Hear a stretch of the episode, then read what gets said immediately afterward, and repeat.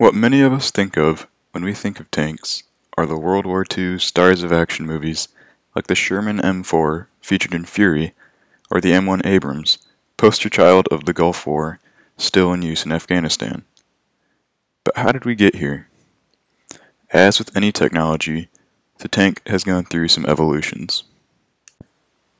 Before discussing the tanks of World War I, we have to set the stage. Why was there a need for them?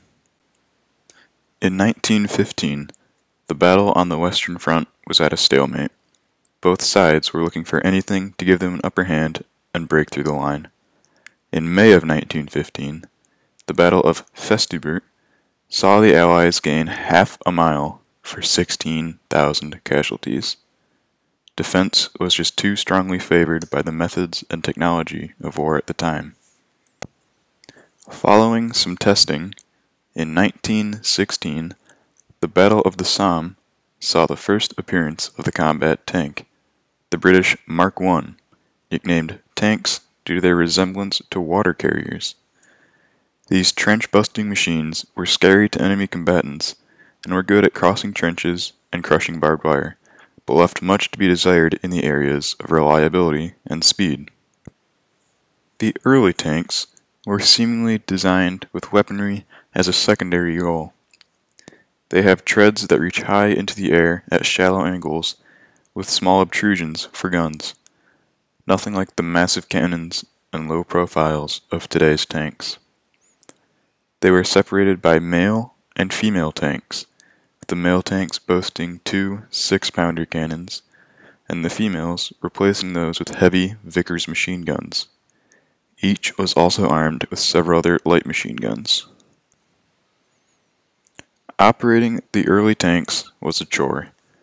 Each tank needed eight men to operate, all in an intensely hot and cramped cabin, right next to a straight piped six cylinder engine pouring noxious fumes and toxic exhaust gases into the air. There wasn't much in the way of mufflers and catalytic converters back then.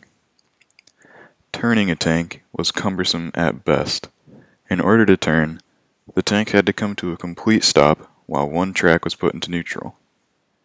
In order to move forward again, the tank had to come to another stop while both tracks were put back into gear.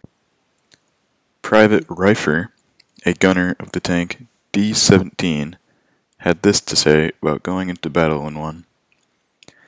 We were going up to the approaches to Flers, and there was a terrific amount of noise in the tank made up by the engine, the tracks, and the tumbling about of the barrels of oil and the various things that were in the tank.